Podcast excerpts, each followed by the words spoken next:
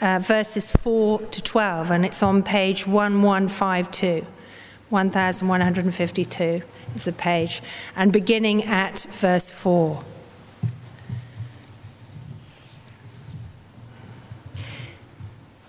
As you come to him, the living stone, rejected by human beings, but chosen by God and precious to him, you also, like living stones, are being built into a spiritual house to be a holy priesthood, offering spiritual sacrifices acceptable to God through Jesus Christ. For in Scripture it says, See, I lay a stone in Zion, a chosen and precious cornerstone, and the one who trusts in him will never be put to shame. Now, to you who believe, this stone is precious. But to those who do not believe, the stone the builders rejected has become the cornerstone and a stone that causes people to stumble and a rock that makes them fall. They stumble because they disobey the message, which is also what they were destined for. But you are a chosen people, a royal priesthood, a holy nation, God's special possession that you may declare the praises of him who called you out of darkness and into his wonderful light. Once you were not a people, but now you are the people of God. Once you had not received mercy, but now you have received mercy. Dear friends, I urge you as foreigners and exiles to abstain from sinful desires which war against your soul. Live such good lives among the pagans that though they accuse you of doing wrong, they may see your good deeds and glorify God on the day he visits us. This is the word of the Lord. Thanks be to God.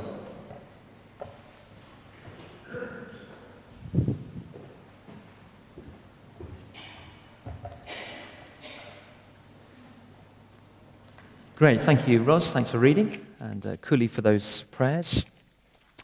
And Sean and Jamie for leading us in worship. That was wonderful. Thank you. Um, as you have that open in front of you, page 1152, uh, a short word of prayer.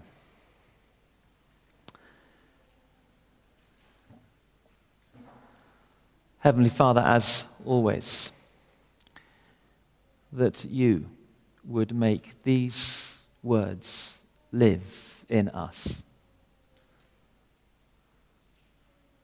We join with the psalmist. We say, What are we that you are mindful of us? In one sense, we're nothing but the dust of the ground, and you breathe life into Adam. You breathe life into us. We live because of you, we live for you. So feed us from your word this morning. Inspire us by your spirit. Challenge us, Lord. We want to be challenged.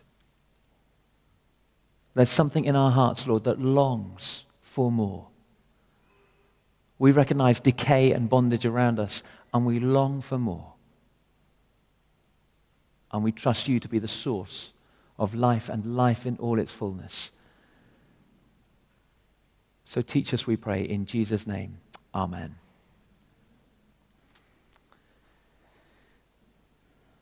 Amen. Peter probably wrote this letter, if I was going to do justice to uh, my theological educators. There's an element of doubt as to whether he did. There's bits and pieces in these two letters that suggest that it was written after Jerusalem was sacked and the temple destroyed. Uh, and we know that Peter was killed in Nero's reign before the sacking of the temple. Uh, and so some people say mm, it may well be written by someone else and sort of borrowed Peter's name to authenticate, to give it authority. Uh, although the majority opinion, I think, still is that's a sort of revisionist view. The, I think the traditional view is that Peter wrote this. Therefore, it's written around about mid late 60s AD. But certainly by then, and certainly under the Emperor Nero, the Christians who would have gathered in Jerusalem, the early Christians in the temple courts and in the houses round about Jerusalem, were being scattered through persecution, their homes are being confiscated and burned, and for fear of their lives, they'd scattered to, to various places. You see that, just flick back a page, chapter 1, verse 1, as, as Peter opens this letter.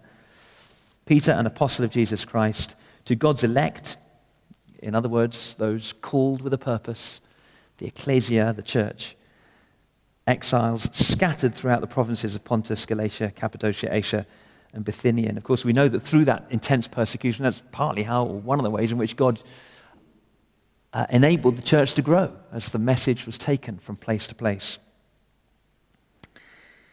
But that's the context strangers. Christian men and women who are strangers in the environment in which they live, the values, the culture, scattered, desperate, on the run, nomadic. And questioning, I guess, all the time after centuries of temple tradition. Where is God? Where is God in this landscape that I find myself now? Where is God in the context which I'm trying to live? Where are my fellow believers? How do I recognize them? Because I used to recognize them as we journeyed towards the temple. I used to recognize them as we gave our sacrifices and paid our alms and uh, uh, ALMS uh, and made all the sort of rituals of religion. That's how I recognized who my brothers and sisters were. How do I recognize them now? No rituals, no temple. Where is God? Who are we? Where are we? I'm bewildered. I'm disoriented. I, I'm, I'm lost. How are we to recognize ourselves now? These Christians are saying in the first century. Maybe some of us are saying today in a, a landscape that's, you know, a cultural landscape that is shifting fast. There's that advert for, you've seen it for Virgin Airways, 25 years. And uh, the, the play of the advert is look what's changed in 25 years. You know, the music styles, the clothes styles. There's a businessman on a great big brick of a mobile phone. Uh, back then, brick, of, brick mobile phones were thought to be amazing. And now we laugh. Because in 25 years, you, you know, the culture, the values, shifting. H- how do we sort of recognize who we are and where we are and where is God in all of this? Peter's letter to the Christians then, Peter's letter by the Spirit who blows through the ages, Peter's letter is for us today. The key image is in verse 4. As you come to him, Jesus, the living stone. This image, I want to explore it in a little while, of Jesus as a living stone. Those two words, a contradictory phrase. But I want to suggest that the key phrase is this. Verse 5 You also. You also. Us also. As you come to him, the living stone, rejected by human beings, but chosen by God and precious to him, you also, like living stones, are being built into a spiritual house to be a holy priesthood, offering spiritual sacrifices acceptable to God through Jesus Christ. As you come to him, rejected, but precious and chosen, you also, like living stones, Peter says to the Christians then, Peter says to us today, if we're in Christ and in relationship with God through Jesus Christ, he says, You are like him. In very essence, he is a living stone. You are living stones being uh, built together to God's praise and glory. I want to unpack a little bit this idea of the living stone that uh, Jesus is referred to, that we are referred to. I want to look too, very briefly, at uh, those qualities of being chosen and precious as we continue in our series of understanding what the New Testament Christians understood church to be, unpacking these metaphors, these pictures and images. You also like living stones. Jesus, the living stone. First of all, he's the stone. Or if you see verse 6 and verse 7, he's the cornerstone or the capstone or the keystone. Those of you who are architects or surveyors or just a passing interest in buildings, you'll know that the cornerstone is the first stone that you lay down in the corner. It, it determines the shape and the projection of the building. In which direction will this building sort of lie and face? The cornerstone is the one that determines that. Or the keystone or capstone is at the crown of an arch. And it's that stone that holds together all the other stones in the arch and actually provide, provides the intrinsic strength of the arch. They all, all the stones lean on the capstone, and it's the capstone that, that contains, or, or rather sort of releases the strength of that arch. Take the capstone out, and the whole arch collapses. And Jesus is our cornerstone as a church. He sets the direction of the church, He determines what shape the church will be.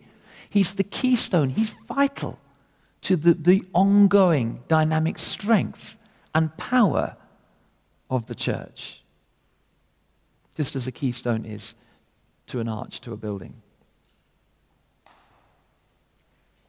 We come to Him. We, we must try and get ourselves out of the habit of going to church where we sort of go to a function for an hour, where I'll meet some people, drink some coffee, uh, take part in the creche, or whatever it might be. Those are all derivatives of who we actually are as church. We come to Christ. And we can do that at any time. You can do that this afternoon, or midweek, lunchtime, little break, or in the evening, or the morning, all the time. What are we doing here? All, we're doing is a, expressing a culmination of what we all do during the week as Christians. We are church wherever we are, and we gather together on Christ. We are shaped by Christ, not by what other people may think or say, not by religious patterns or what we did last week or what might be written on newsletters and term cards and all of that stuff. That's all secondary. Relatively important in its own way. But every moment of every day where is the cornerstone in my life? Where is Jesus?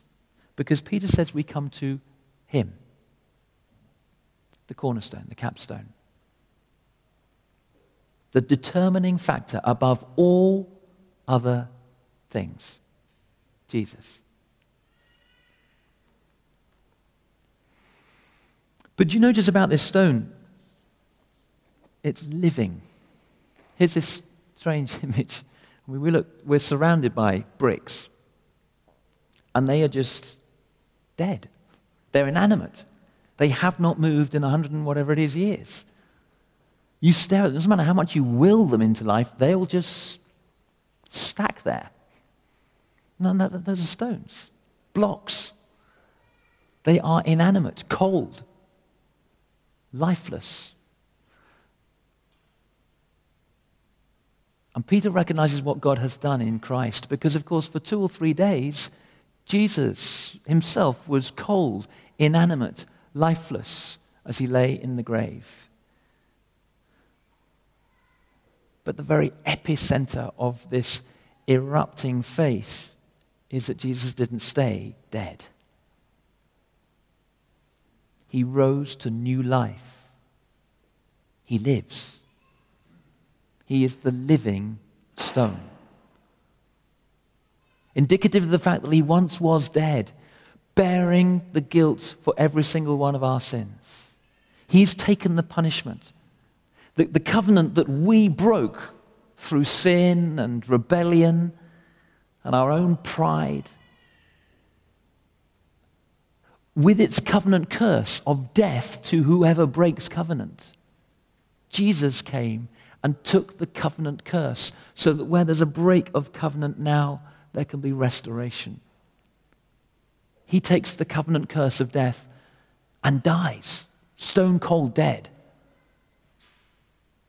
so that we, standing in Him, living in Him, may come to new life through the new covenant. That's why it's vital that Peter encourages these Christians, scattered as they are, he is the living stone. Living stone. He's vital. He's alive. He's real. He makes a difference. He impacts our minds, our hearts, our soul, our spirit. In flat contradiction to these stones is something or someone that lives. They're sensitive and responsive. They move. They grow.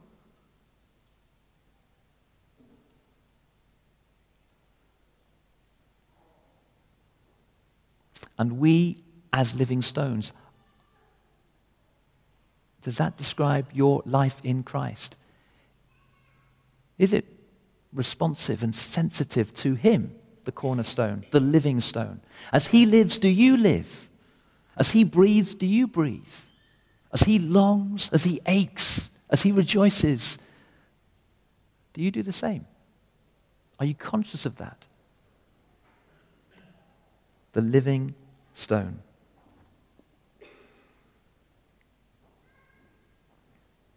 From time to time, I'm asked, people who are exploring the faith, tiptoeing into the Christian faith. I sometimes ask, you, but how, how do you kind of know?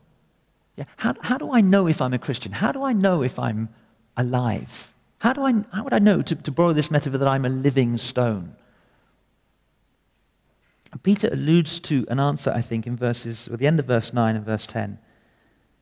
Just look at the bottom of the page there. He says, You are a chosen people, a royal priesthood, a holy nation, God's special possession, that you may declare the praises of him who, here's the phrase, called you out of darkness into his wonderful light. He goes on, Once you were not a people, but now you are the people of God. Once you had not received mercy, but now you have received mercy.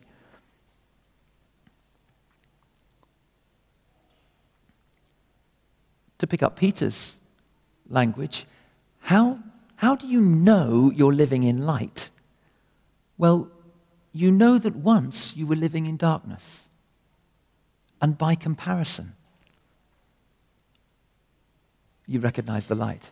How do you know if you're alive in Christ? Well, you know because the Spirit of Christ reveals this to you. You can't work this out.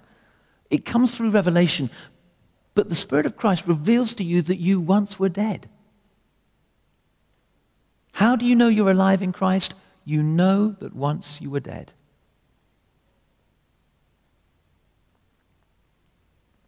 Paul talks about this in Ephesians 2, chapter 2. Once you were dead in your sins and transgressions, but Christ made you alive, or rather, but God made you alive in Christ. And that life in Christ you recognize because you recognize that once you were dead. The corollary of this is actually uh, if you are dead, you won't know it. Because dead people don't know that they're dead, they're not conscious of that. It's very interesting. Just flick back again. Note the order of salvation, if you like, in verse 2 of chapter 1 talks of God's elect, Peter, he says, who've been chosen according to the foreknowledge of God the Father through the sanctifying work of the Spirit to, or that could be translated for, obedience to Jesus Christ and sprinkling with his blood. We'd often say, wouldn't we, Father, Son, Holy Spirit, and, and kind of maybe just receive some kind of order in the, the, the Trinitarian makeup. But here Peter talks about God the Father through the sanctifying work of the Spirit. That's what the Spirit does. He just, he just slowly draws and invites and calls and woos us out of darkness into light. He, he calls us, speaks us out of death into life. And if you're in that process, and a number of us are, I, I venture to suggest, in that process, actually, in one sense, all of us are, Uh, particularly conscious that we're in that process of discovery, of, of eyes opening, of ears unstopping, uh, of a dawning realization the Spirit is at work. And bit by bit, step by step, He's slowly convincing you of the fact that you were once in darkness and now you're in this marvelous light. You once were dead, but now you're coming to life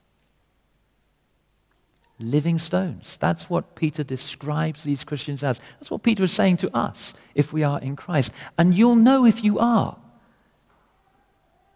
And frankly, you probably won't know if you're not. This will just be sailing over your head. You'll bump into people who are alive and they'll seem very strange to you, incomprehensible, I don't want, odd. You, you'll, you'll seek to justify their actions or words in some way in order to allow yourself to sort of calibrate who they are. It doesn't make any sense. That's because there's a death there. There's not vitality, spiritual life that immediately recognizes the life of God in others. It's fascinating for me the other day. I may, this may be, um, you, you, may not like what I'm going to say, but there we are. Uh, Bex, uh, our, our eldest daughter, came and gave testimony to something that I can only describe as just a moment of God, of, of heaven breaking down on earth uh, a gathering of, of young people back of church midweek. And um, it was extraordinary. This man came in and just encountered God uh, as some of the young people prayed for him. And she testified that. She shared it. She just, just shared the good news. And I, um, for the congregation that were there that day, it was just before Christmas, uh, as Bex was standing here sharing that, I just looked out. I wasn't looking at Bex, I was just looking out at the congregation. And it was absolutely fascinating to me. Because as story was told of the Spirit of God of stones coming to life, if you like, as that was being rehearsed here, it was fascinating to see how that was being engaged with in the congregation that were present that day.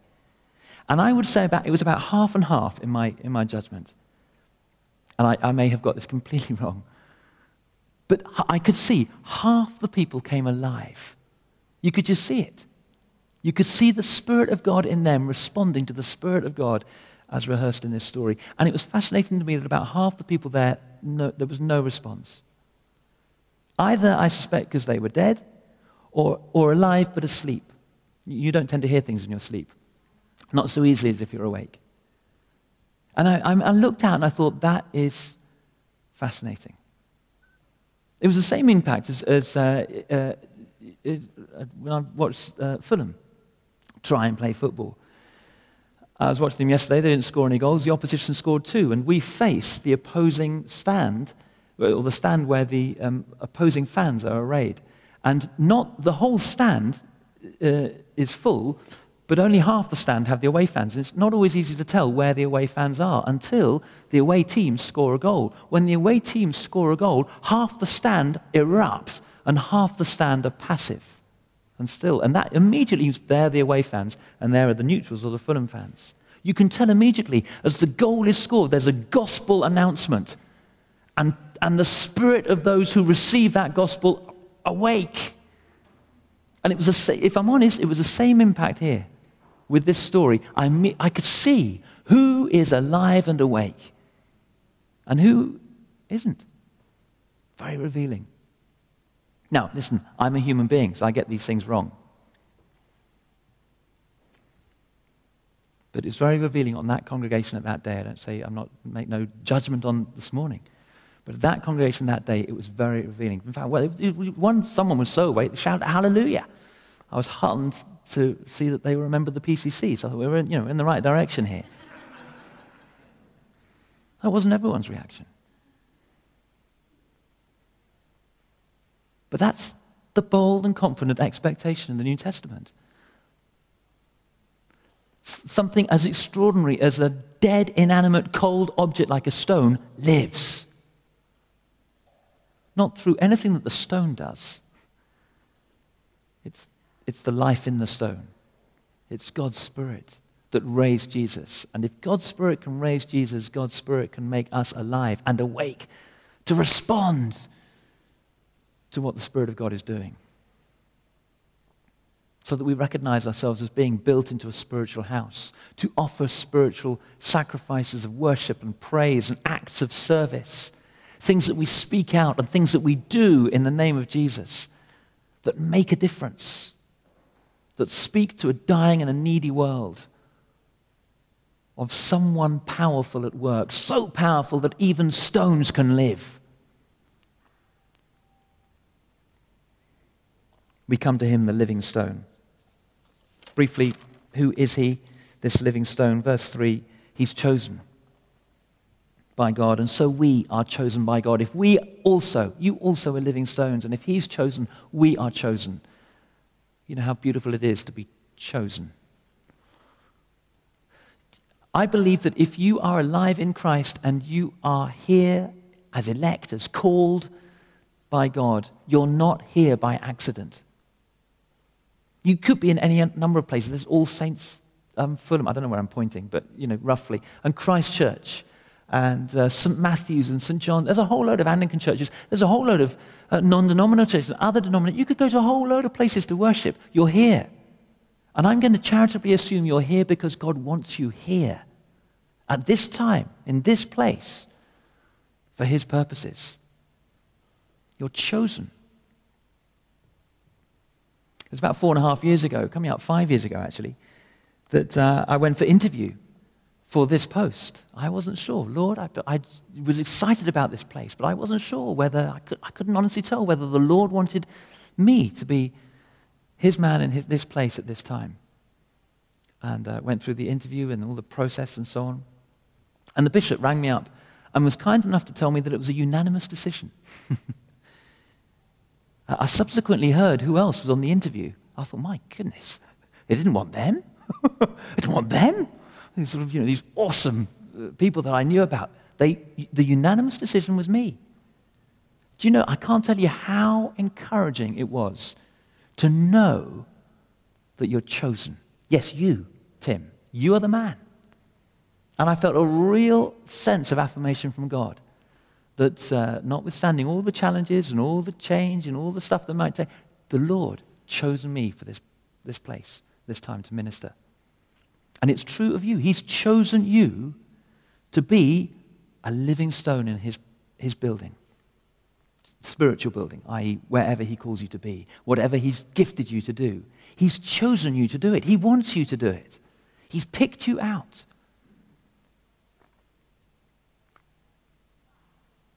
Chosen and precious. We thought a bit about this as the bride of Christ. All women are beautiful never more so than on their wedding day. Precious as they stand waiting for their groom. And we, as living stones, we're precious, we're valuable, we're of worth. You think about how unique you are in the way in which you've been made and put together, the, the, the gifts and abilities that you have, the experiences that you have that the Lord can take by His Spirit and shape and perfect so that you can pass on help, advice, comfort to others. You can take your place in God's building. Think how much more valuable you are than one of those bricks in the wall. I mean, of infinite worth compared to a red brick. And yet, supposing I knocked out one of those bricks, yeah, the, the structure would still stand, but you'd be even colder than you are now. Just think what it would do to our heating bill. Just think what it would do to all the money that goes into pouring heat into this building. It would, it, it would increase because cold air loves to fight. It will just draw and suck in through a tiny little hole. Every one of those bricks is vital. Just round about where David and Sean are sitting now, there used to be a bucket three weeks ago. And the reason is because there was a leak coming down from that bit of the roof. And the reason why there was a leak was because one slate had come out of place. And the water had come in, all the snow and the water, and it was leaking through there. That one slate, I don't know how many thousands of slates are on the roof, that one slate was vital. It was valuable. It was doing its task. When we took it out, we, did, we didn't take it out, when it was taken out, there's a consequence chosen? Do you know yourself to be chosen by the Lord? Do you know yourself to be valuable and intrinsic? What difference would there be to the church if you did not exist?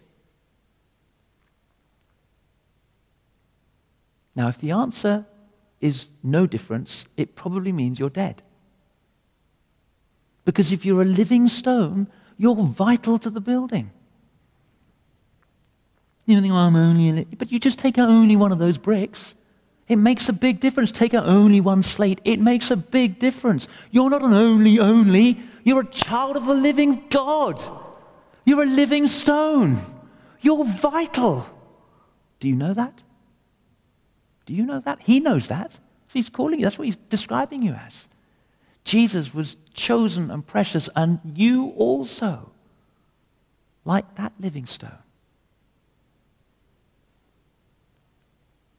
This isn't just sort of, you know, the kind of current as that for, for positive thinking. It's nothing to do with us. Take Christ out of the equation. This is awful. We're just stones.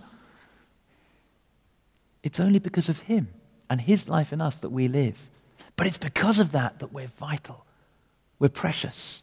We're chosen. Yes, rejected by men and women, but belonging to God, Jesus says belonging to God.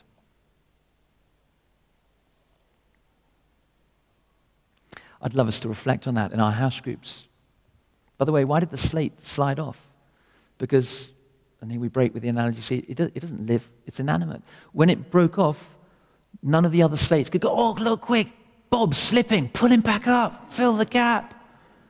Slates don't live, so when a slate slides off, a slate slides off. That's why house groups, midweek groups are vital. Because we go through tough times, tested down. We slip sometimes. Oh, I'm slipping, I'm slipping. Don't worry, we've got you. We'll pull you up.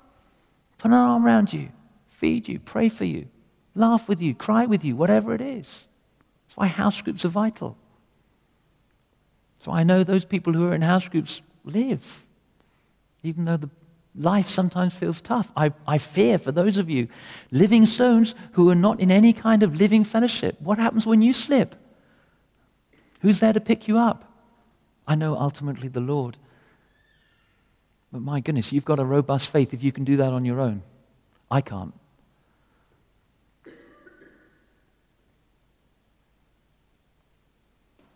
So, food for thought, living stones, this uh, holy temple. Just as a tiny postscript as I finish, uh, you'll see from the newsletter we're going to have two working parties on uh, Saturday, one in February, I can't quite remember the date, 20th of March, is it the 27th of February? I think it's on the inside, on the right hand cover. We're going to get out in that garden. There's a few of us, just to sort of make the analogy turn around, really, um, because although church is not the building, it's the people, nevertheless, everyone out there makes association with the building. That's right. They, they, they kind of perceive us through the building. And as you look at the building from the green, you look at the garden and the wall and everything, it looks, as someone remarked, derelict, uncared for. It, it looks dead, frankly. We know we live. We know there are rags going on and house groups going on. There are uh, six or seven guests on Alpha right now. Uh, there's a new house group. We're going to pray for the leaders at the end of this service, commission them. There's life and vitality. We know that, but they don't because they look at the building and mm, mm, mm. frankly, I'm going to be honest, it looks awful. And there's a few of us, praise God, who said enough is enough. And so we're going to uh, have a little fundraise in due course, more anon. Uh, that'll go towards the notice boards that we've got permission for, brand new notice boards. We take down those tired, derelict ones. We've got a brand new notice board. We're going to spruce up the garden. We're going to clear up the flower beds. We're going to make the building live. So that by association, people see a building with a smile on its face I think, I wonder who's inside. I, I want to argue, actually, to our community, it may well be one of our most effective missional acts.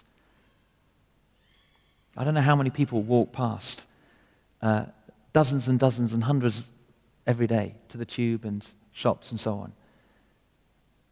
And we'll make the building smile. And I hope and pray as they see stones that look like they're living, they'll see uh, and get to know the real living stones, you and me, chosen by God, precious. Building something that's of worth, a kingdom where people can have life and life in all its fullness. You're a chosen people, a royal priesthood, a holy nation, God's special possession, that you may declare the praises of Him who called you out of darkness into his wonderful light. Let's stand together.